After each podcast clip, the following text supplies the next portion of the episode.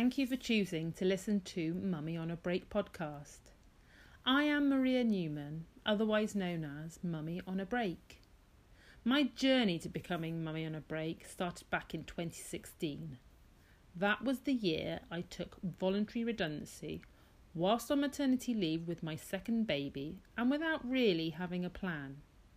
The only thing I knew at that moment was that I needed to change my job and if I didn't seize the day and take my chance, I'd be in the same job, doing the same thing up until the time I retired. The thought of that scared me. So, long story short, I embarked on my journey of being mummy on a break, which actually started with my decision to start my own business. And by following a very windy road, it led me to create the life I really wanted. I now help women who are like the old me. I help busy working mums who are tired and exhausted take back control and create the life they really want. If you want to find out more about how I can help you, then check out my website mummyonabreak.co.uk and click on Work with Me. However, for now, sit back, relax, and enjoy this podcast episode.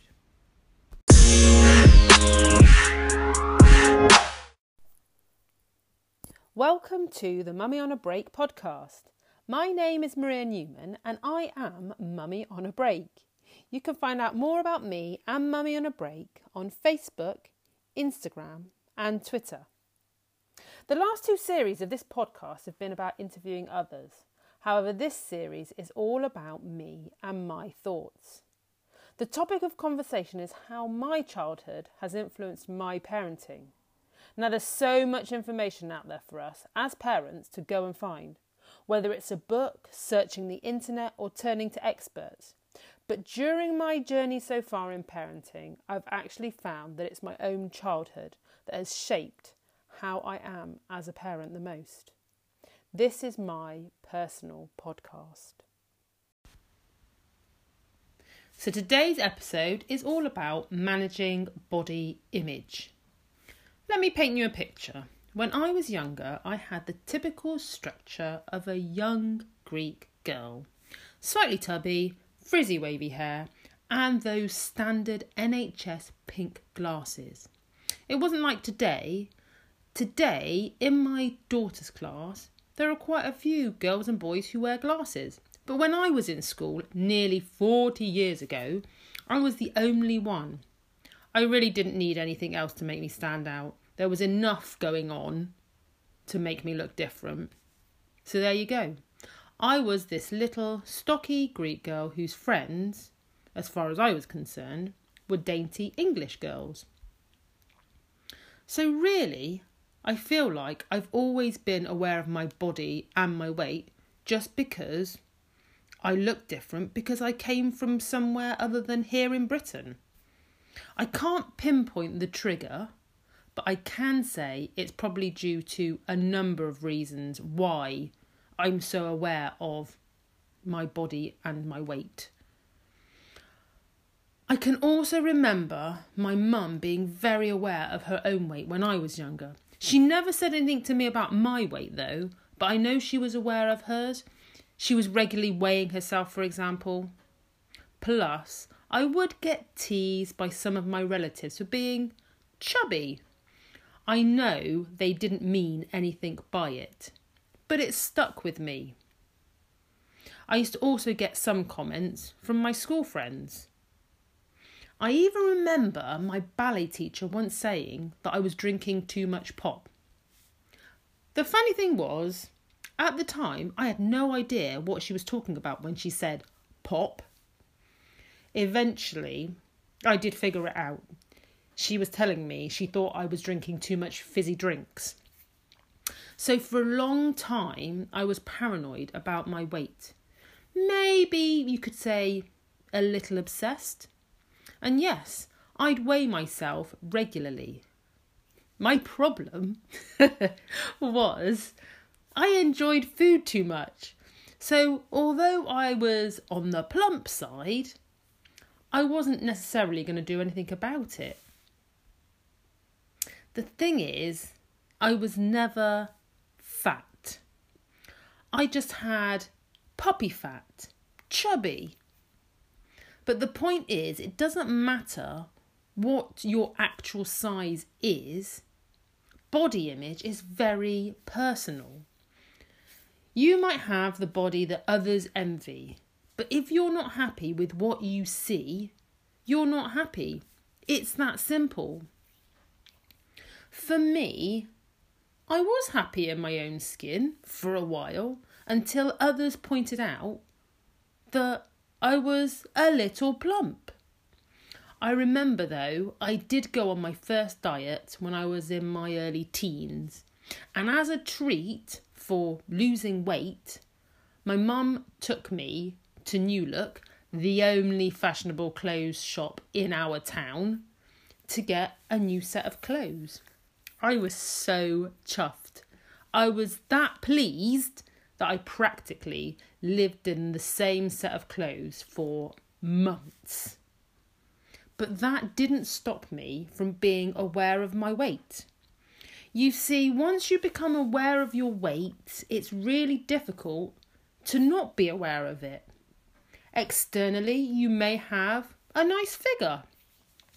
But if you're struggling with your weight, if you've ever struggled with your weight, what others see becomes irrelevant. They might compliment you, but it's irrelevant to you unless they are confirming the negative views you have on yourself.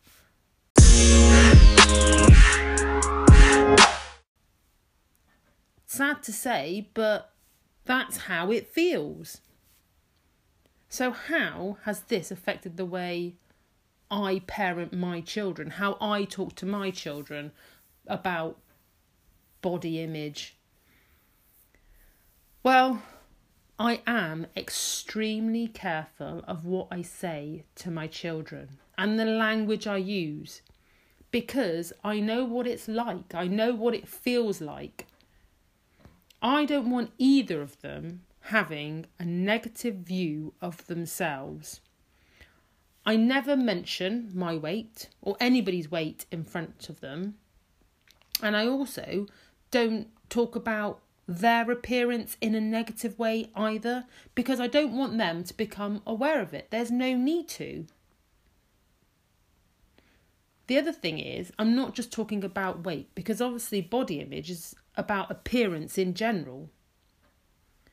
So I always want to emphasize to my children the positives about them.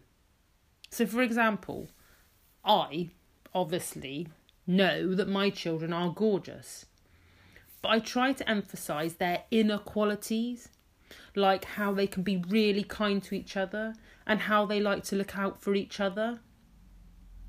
Which is fine as long as the people around them who influence them are, I suppose, within my control.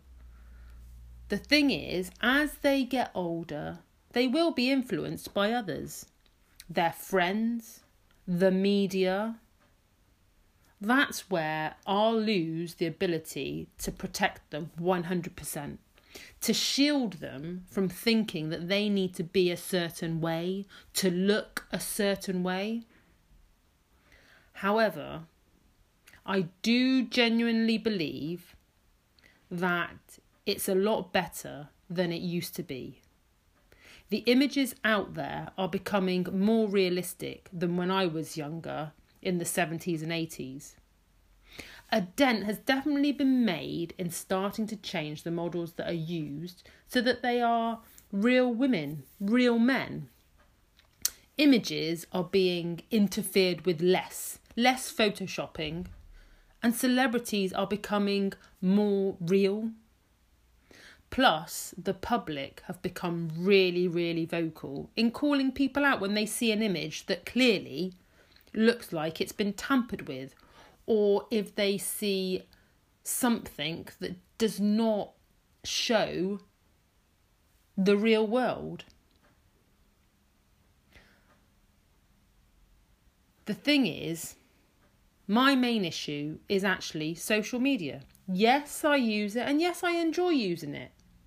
But now it means that there is no escape unless you are brave enough to step away and not worry about what people think. Social media is out there, it's everywhere.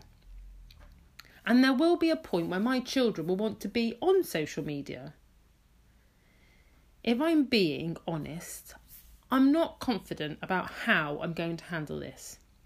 I don't want them to feel isolated because they're not using social media or that they can't do something. But at the same time, I don't want them to be exposed to all the noise before I think that they are ready to handle it. The only thing I can do is slowly educate them and give them the tools to make good judgments. Help them be comfortable in their own skin so that it really doesn't matter what they see or what people say. They know who they are and they're happy with who they are. I count myself very lucky that I have confident children, and believe me, they might be young, but neither of them takes kindly to being pushed around.